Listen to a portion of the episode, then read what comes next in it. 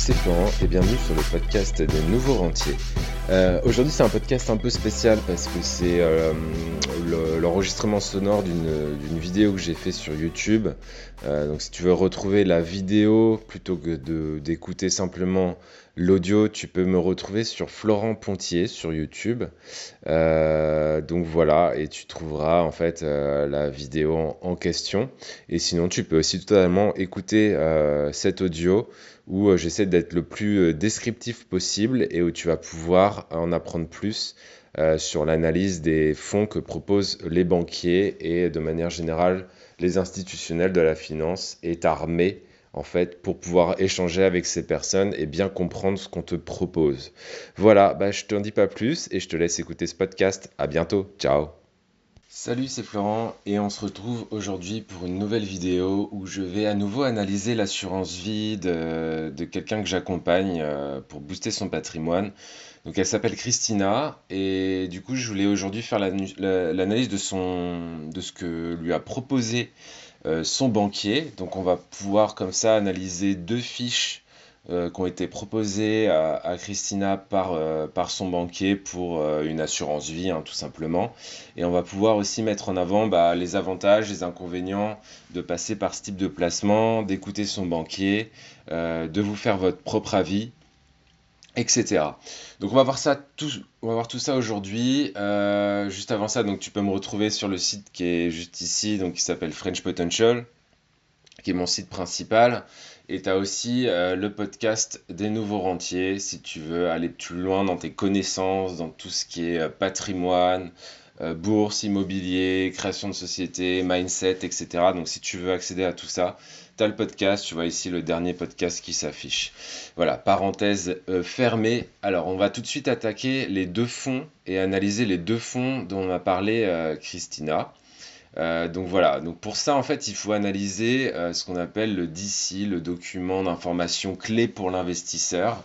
Euh, ce document il récapitule, en fait l'ensemble des informations nécessaires que tu dois avoir du point de vue de la loi pour prendre ta décision en fait. Donc beaucoup de gens vont pas forcément lire ce document par manque d'intérêt, par la lourdeur de, de, ces documents, même si c'est en général, c'est une ou deux pages, donc ça reste assez soft.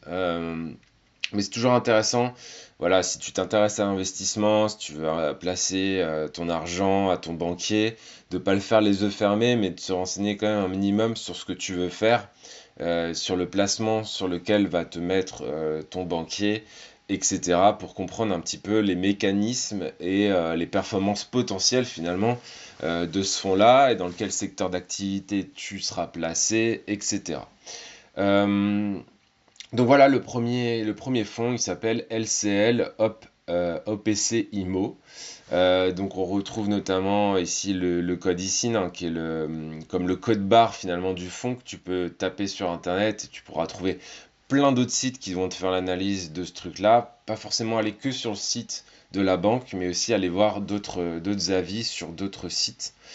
Euh, donc on voit que euh, ce fonds-là, il a pour objectif euh, long terme de proposer à l'investisseur un résultat avec la distribution de dividendes, donc des, coupons voilà, qu'on va verser régulièrement aux investisseurs, et qu'on est majoritairement investi en immobilier. 51 euh, non cotés en, bourse ou sur, bah, en ligne quoi, enfin pas en ligne mais qui est non coté, donc non accessible finalement en fait par, un particulier et 60% euh, en immobilier coté et non coté. donc c'est un minimum de 51% non coté. Bon, c'est un peu ok. Bon, ça, on s'en fout en fait, le fait que ça soit coté, pas coté, etc. Euh, peu, peu importe, j'ai envie de te dire. Euh, on distribue ses revenus à hauteur de 85% du résultat, donc sous la forme de dividendes, j'imagine. Euh, investissement, horizon placement 8 ans. D'après la courbe là, tu vois, de, risque et tout, donc c'est quelque chose qui est moyen, moyennement risqué, donc 4 4 euh, sur, euh, sur 8, sur 7. Et c'est là où on va rentrer dans les choses marrantes. Euh, et moi, je regarde toujours ça en premier en général. C'est les frais. Euh, les frais, euh, tu as 3,5% d'entrée acquis. je sais même pas ce que ça veut dire pour être honnête. 3,5% frais d'entrée acquis, frais d'entrée non acquis. Euh, bon, frais de sortie, ça va, on nous, nous prend pas de com si on sort, c'est cool. Euh, par contre, ça, que ça soit l'un ou l'autre, peu importe, c'est très élevé. Euh, on est vraiment dans un panier, tu vois, en général, on va te prendre entre 1 et 4-5%. là, 3,5%, ça commence à faire. Et ça peut, en fait, c'est pas gênant parce que tu payes des gens forcément pour faire ce travail. Après, si ces gens se servent plus que la rentabilité potentielle euh, bah, du fonds, bah, ça, ça pose problème en fait. C'est là où ça peut être un problème pour nous en tant qu'investisseurs euh, particuliers. Donc c'est pour ça qu'il faut être vachement attentif à cet aspect-là, tu vois. Les frais courants. Euh, donc on va te prendre des frais de gestion et de fonctionnement. Donc on va te prendre des frais à l'entrée. Ça, tu peux être sûr qu'il y a une partie de la com pour la banque qui a proposé le fonds et une partie de la, com bah, pour, euh, bah, pour les gestionnaires de, ce fonds probablement.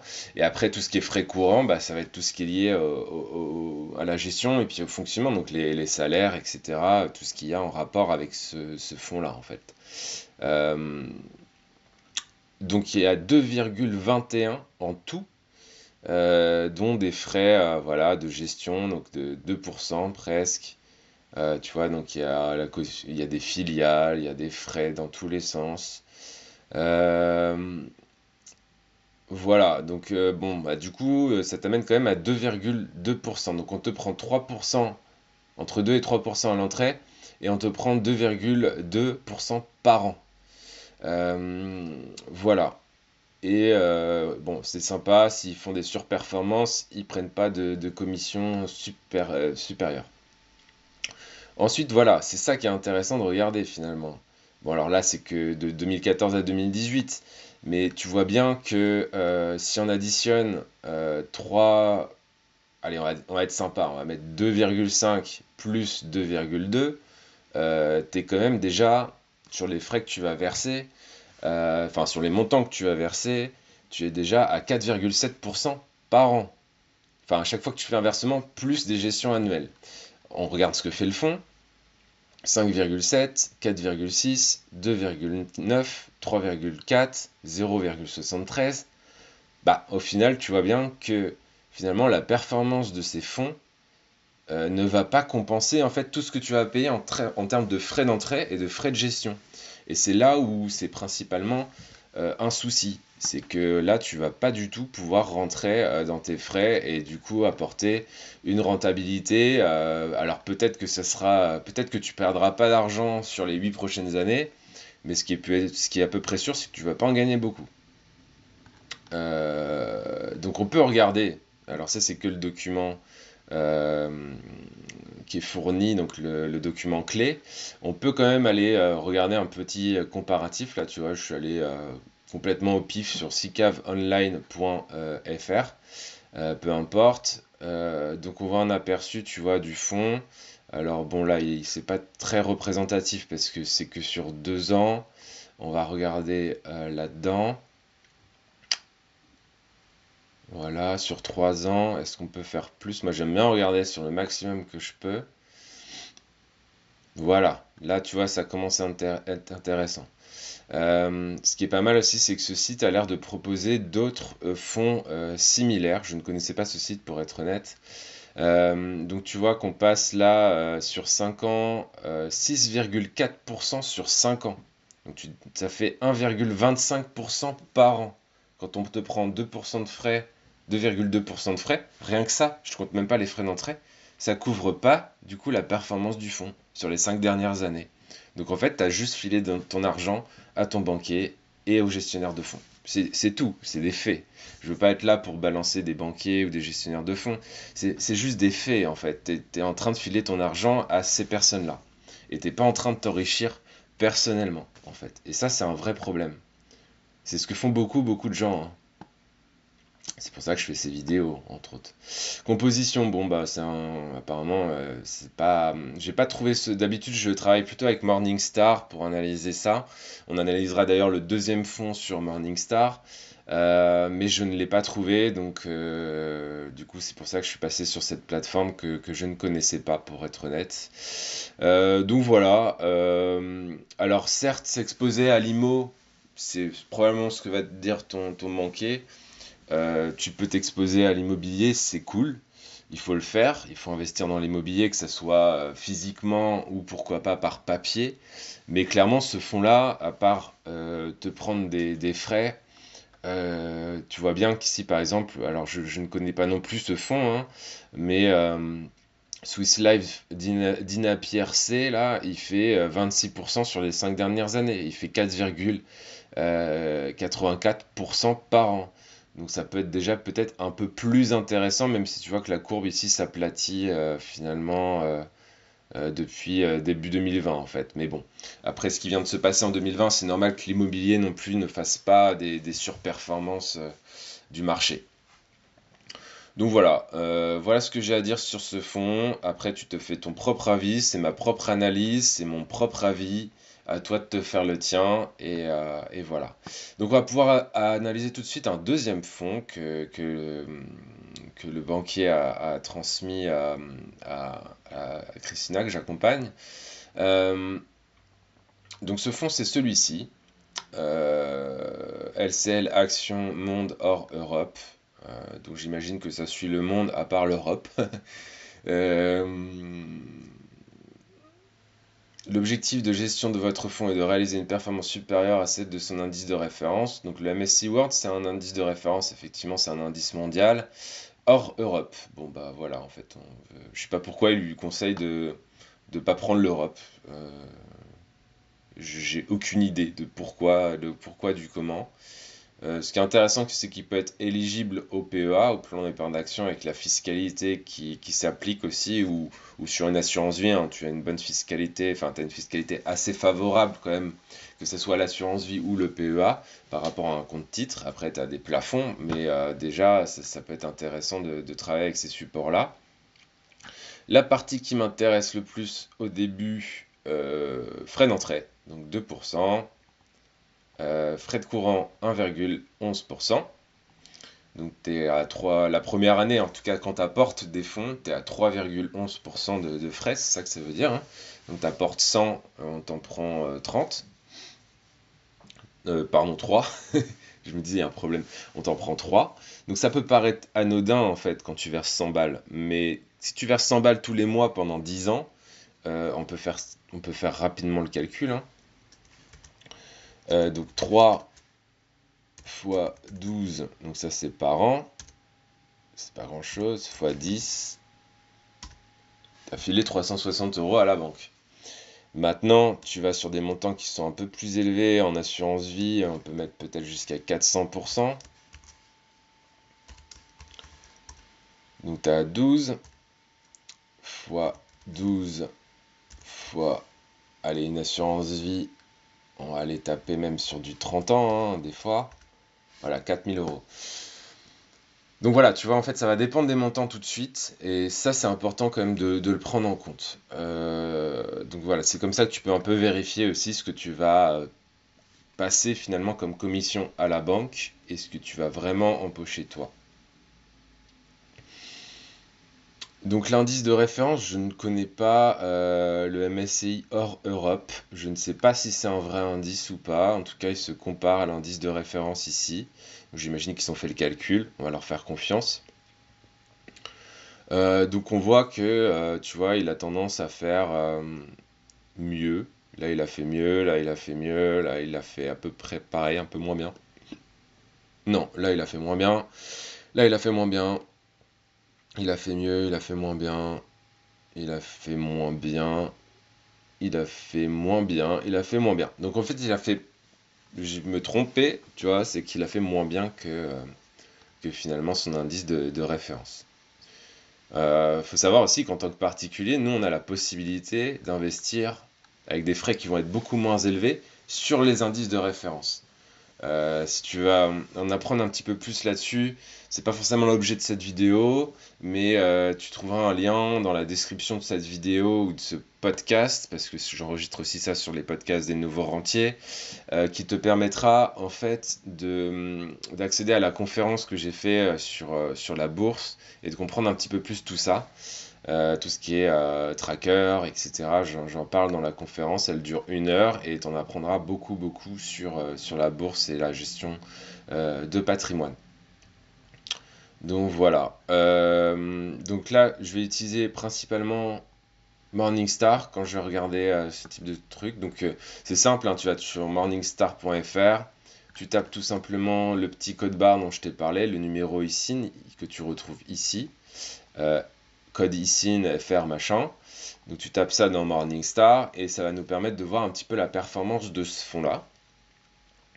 Euh, donc en 2017, il a fait 18%, 2018 moins 8%, 2019 20%, 2020 15%, 2021 il est à 2% pour l'instant. Moi j'aime bien aller dans performance parce que souvent ils vont nous mettre la performance annualisée sur plusieurs années. Donc l'avantage de ce fonds-là, c'est qu'il existe quand même depuis longtemps. Il existe euh, d'après Morningstar. En tout cas, les premières datas, il les a prises en 2010-2011. Euh, donc c'est un fonds qui a 10 ans d'expérience euh, derrière lui, mais qui a traversé aucune crise après. Il hein. faut savoir que la dernière grosse crise, c'était en 2008. Donc, donc voilà. sur les 10 dernières années, en annualisé, donc par an, il a fait presque 10%. Euh, donc ça reste une très bonne performance. 10% euh, par an sur 10 ans, c'est ce que fait en général, ce que font les marchés, euh, les marchés financiers.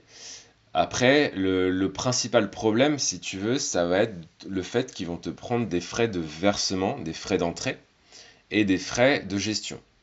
donc si tu veux absolument en fait travailler avec ta banque, je t'invite fortement à négocier les frais d'entrée euh, tu peux simplement en fait en échanger, discuter avec ton banquier. Euh, je l'ai fait pour ma part pour une assurance vie que, j'ai parce qu'on m'a obligé entre guillemets à la prendre pour, euh, pour acheter un bien immobilier et du coup j'ai négocié les frais de versement à 0%. sans trop, sans trop enfin plutôt en disant que bah, sinon en fait j'allais fermer l'assurance vie quoi. Donc ça, tout de suite, ça, ça peut faire bouger t'es au pouvoir, en fait, c'est ton épargne, faut pas que tu oublies ça. Euh, faut, faut pas que tu oublies que tu es au pouvoir de maîtriser et de gérer ton épargne. Et c'est pas au banquier de te dire comment gérer ton épargne. C'est à toi de t'y intéresser aussi. C'est à toi de prendre les bonnes décisions. C'est à toi de négocier. Euh, voilà. C'est un peu l'idée euh, de cette vidéo. C'est de te faire monter en compétence et en connaissance dans ce domaine et euh, de pouvoir euh, comme ça en discuter et échanger avec ton banquier, avec les gestionnaires de fonds, avec les gestionnaires d'assurance vie et de mieux comprendre tous ces mécanismes et euh, de pouvoir du coup te défendre et argumenter face à ces professionnels qui dont c'est le métier quoi et souvent on n'est pas forcément hyper bien armé par rapport à leurs arguments. Donc voilà, j'espère que je t'ai apporté un minimum d'arguments que tu vas pouvoir utiliser pour discuter avec, euh, avec ces personnes-là. Et euh, moi, je te dis à bientôt. Et puis, euh, bah, on se retrouve bientôt pour une nouvelle assurance vie, une nouvelle vidéo, un nouveau podcast. je suis là depuis 4-5 ans et je continuerai d'être sur Internet pour les prochaines années à venir. Voilà, bah, tu as tous les liens qu'il faut dans la description de ce podcast ou de cette vidéo si tu veux en savoir plus sur moi, en apprendre plus sur la manière dont je gère mon patrimoine aujourd'hui. Et moi, je te dis à bientôt euh, et euh, bonne journée. Ciao, ciao, ciao